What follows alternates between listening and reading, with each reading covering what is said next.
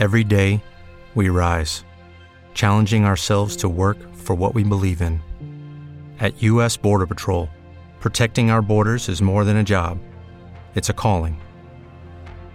Agents answer the call, working together to keep our country and communities safe. If you're ready for a new mission, join U.S. Border Patrol and go beyond. Learn more at cbp.gov/careers. With the Lucky Land slots, you can get lucky just about anywhere. This is your captain speaking. Uh, we've got clear runway and the weather's fine, but we're just going to circle up here a while and uh, get lucky. No, no, nothing like that. It's just these cash prizes add up quick. So I suggest you sit back, keep your tray table upright, and start getting lucky. Play for free at LuckyLandSlots.com. Are you feeling lucky? No purchase necessary. Void where prohibited by law. 18 plus terms and conditions apply. See website for details. Podcastbook.it presenta Storie di Graus. Libri da raccontare. Ben ritrovati cari amici di podcastbook.it nell'appuntamento con Storie di Graus, libri da raccontare. Oggi incontriamo Mirko Giudici. Ciao Mirko. Ciao Ivan, grazie dell'invito. Mirko ha scritto un libro molto intenso, molto significativo e soprattutto ha raccontato un po' la sua storia. Il libro ha il titolo Senza il cancro sarei morto, ha la prefazione di Don Aniello Manganiello e racconta della storia di, del nostro Mirko Giudici che è qui con noi, bello, vivo e vegeto, ma ne ha passate veramente di brutte avventure che adesso ci racconterà. Caro Mirko, come nasce la scrittura di questo libro? Raccontaci un po' tutta la visione che hai avuto e che poi hai portato in parole attraverso la scrittura di Graus Edizioni. Sì, Ivan, in realtà il libro nasce dall'esigenza di voler parlare della mia esperienza personale con la malattia, con il cancro. C'è stato un momento durante il percorso della malattia che mi sono sentito in dovere di dover raccontare la mia storia. La mia storia nasce in un eh, diciamo lontano maggio del 2018. Erano pochi mesi che avevo appreso della bellissima notizia di diventare papà e purtroppo è stato un anno, oserei dire, maledetto perché prima c'è stata la perdita da parte di mia moglie del, del bambino con un aborto spontaneo e poi subito dopo, neanche il tempo di, di metabolizzare la brutta notizia, mi è stata diagnosticata la malattia. Però ferma un attimo, caro Mirko, se non sbaglio, prima di avere la diagnosi della malattia tu eri sano come un pesce prima di, alla- di, ammalarmi credevo di essere indistruttibile, cioè nel senso che fisicamente stavo bene.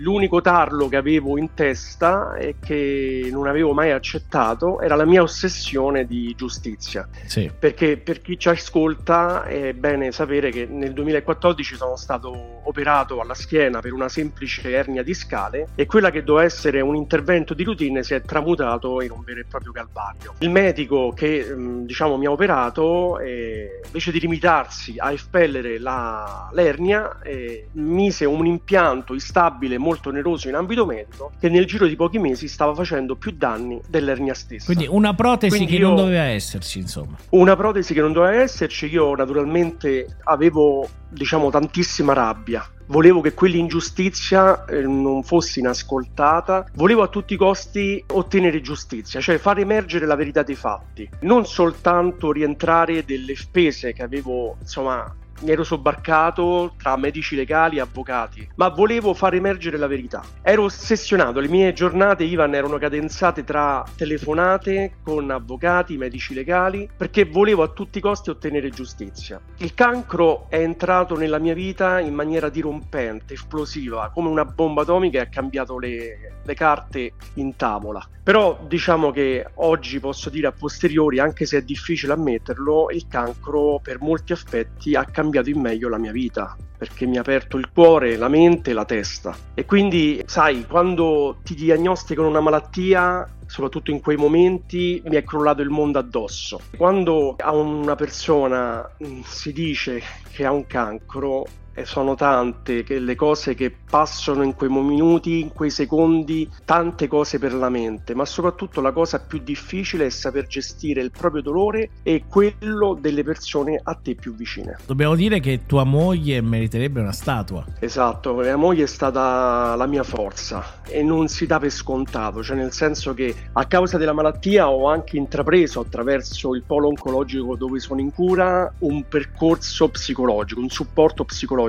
Io definisco manna dal cielo e anzi invito ecco, tutte le persone che hanno dei pregiudizi per quanto riguarda la terapia psicologica di non averne perché è stata fondamentale soprattutto durante la chemioterapia. Il mio psicologo mi diceva Mirko ritieniti fortunato perché molte persone oggi rispondono al dolore in maniera differente, nel senso che ci sono persone che non accettano la malattia, la rifiutano e tante volte la malattia è stato il motivo per cui molte coppie si sono fasciate. Io ho avuto l'opportunità e la fortuna di avere una moglie che mi ha accompagnato e indirettamente ha vissuto con me questo terribile momento. È sicuramente un libro che parla oltre che di affetti, di sofferenze, di mala sanità, ma anche di un rapporto di fiducia tra il medico e il paziente che qualche volta si rinsalda, che qualche volta un pochino invece viene perso, viene in qualche modo diluito poi da dubbi, da perplessità. Un caso il tuo che parla anche di una grande forza di volontà. Insomma, c'è un po' ogni aspetto no, dell'essere umano all'interno di questo libro, anche la debolezza che uno deve riconoscere e guardare in faccia e quindi farsi supportare magari da, da uno psicologo, da uno psicoterapeuta. Insomma, a 300 360 gradi credo che tu abbia considerato ogni aspetto umano, medico e relazionale possibile. Sì, esatto. Io ho voluto in qualche modo raccontare anche in maniera molto intima, cosa che è stata anche un'impresa ardua, perché ti dico la verità, Ivan, ripercorrere certi momenti, mettere nero su bianco tutto il mio vissuto non è stata impresa facile.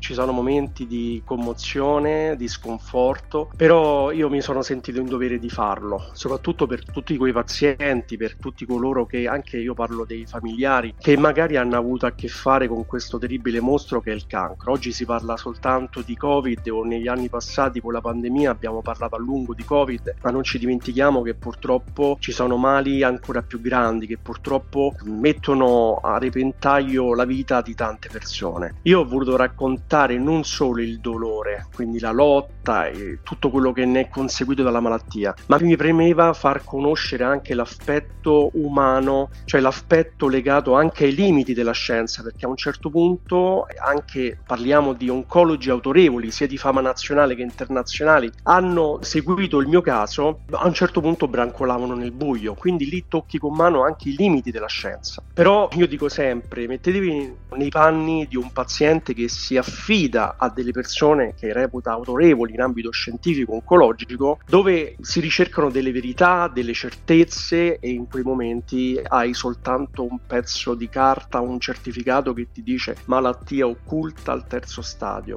Quindi potevi immaginare anche a livello psicologico, emotivo, la persona che si ritrova non solo a combattere contro il cancro, a combattere contro l'ignoto, qualcosa che obiettivamente non sa. E quindi è stata dura, è stata difficile, però eh, devo dire che come avevo detto anche poc'anzi, il cancro è, ha cambiato le regole del gioco, ma ha spezzato in me, nella mia personale esperienza, le catene di quelle ossessioni di cui ti accennavo prima. Certo, certo. Dove ha messo al centro le vere priorità e soprattutto mi ha fatto guardare le cose da un'altra prospettiva e mi ha, fatto, mi ha insegnato anche a accettare il dolore, perché il dolore fa parte della vita, e per imparare proprio ad amare la vita, perché vedi, la vita poi tu sai meglio di me che è un insieme di sentimenti opposti che devono saper convivere. Il segreto è stato saper canalizzare questo aspetto, questa esperienza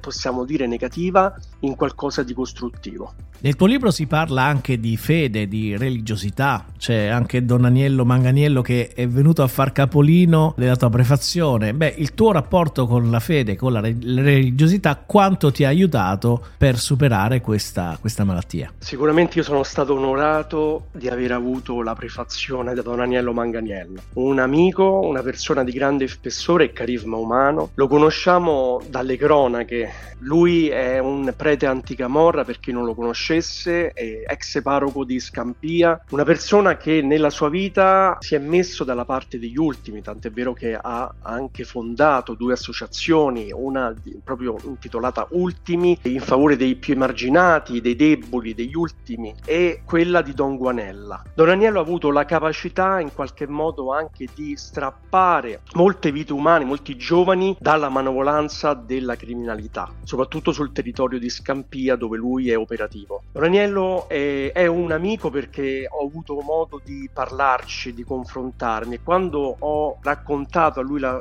la mia storia ha sposato subito la mia causa, regalandomi la sua prefazione. Ma a me piaceva ed era molto interessante questo parallelismo tra le mafie la camorra come cancro della società, come piaga sociale e il cancro in quanto malattia. E la tua fede quanto ti ha aiutato? Per quanto concerne la mia fede mi ha aiutato tantissimo. Vedi, ci sono nella vita due tipi di dolore, un dolore che, può, che si può tramutare in rabbia contro la vita, contro un Dio, contro il destino e invece un dolore che ti avvicina alla fede che ti aggrappi con i denti alla fede perché in quel momento è l'unica via, l'unica luce e l'unico spiraglio dove trovare sollievo e dove diciamo riusciamo a lenire un pochino il dolore che abbiamo dentro. Perché io dico sempre il cancro è, un qualco- è una violenza che taglia dentro e fuori. Fuori perché ti ritrovi a un certo punto che le, le ciocche dei capelli cadono in maniera del tutto innaturale sul pavimento della tua, diciamo magari doccia o sul pavimento di casa e poi ti ritrovi dopo qualche mese a vedere che invece i capelli ricrescono. È un percorso lungo, la fede mi ha aiutato tantissimo. Io devo dire anche che sono stato fortunato perché provengo anche da una famiglia cristiana che mi ha trasmesso i valori cristiani, quindi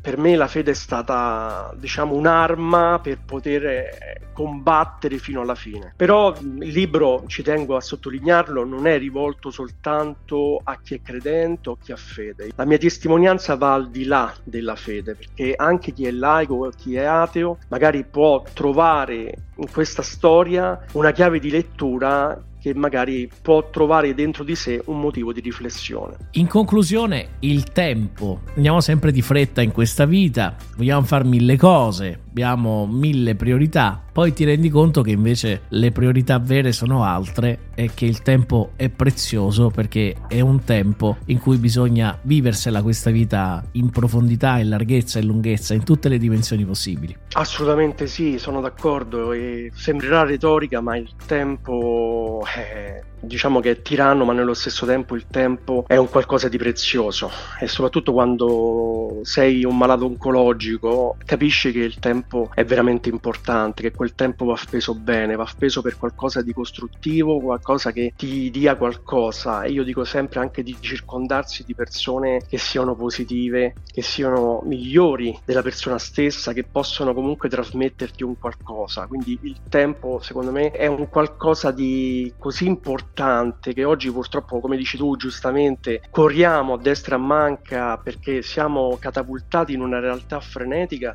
però dobbiamo invece imparare soprattutto da queste esperienze come il cancro di spendere il tempo eh, per le cose belle, per le cose che fanno bene al cuore. Ultimissima domanda, che cosa ti senti di dire o di consigliare a coloro che scoprono di avere un cancro? La prima cosa che mi sento di consigliare è di affidarvi all'oncologo giusto. Lo dico per esperienza che ho vissuto sulla mia pelle. Ho conosciuto tantissimi oncologi, ma trovare poi la strada giusta eh, non è facile quindi informatevi. Devo dire la verità, per il 90% delle volte internet è stato motivo di angoscia e di ansia, però è vero pure che grazie eh, anche a internet ci sono stati dei momenti che mi ha dato conforto, perché naturalmente quando gli viene diagnosticata una malattia come il cancro la prima cosa che si è pronti a fare è quella di informarsi, cercare di cercare in maniera frenata su internet le, le informazioni più importanti riguardo quella malattia e capire anche che cosa consegue da quella malattia, la qualità della vita, eccetera. E quindi il consiglio è quello proprio di affidarvi all'oncologo giusto, alla struttura giusta. Fortunatamente in Italia ci sono dei centri oncologici all'avanguardia, oggi la, diciamo, la scienza ha fatto passi da gigante l'unica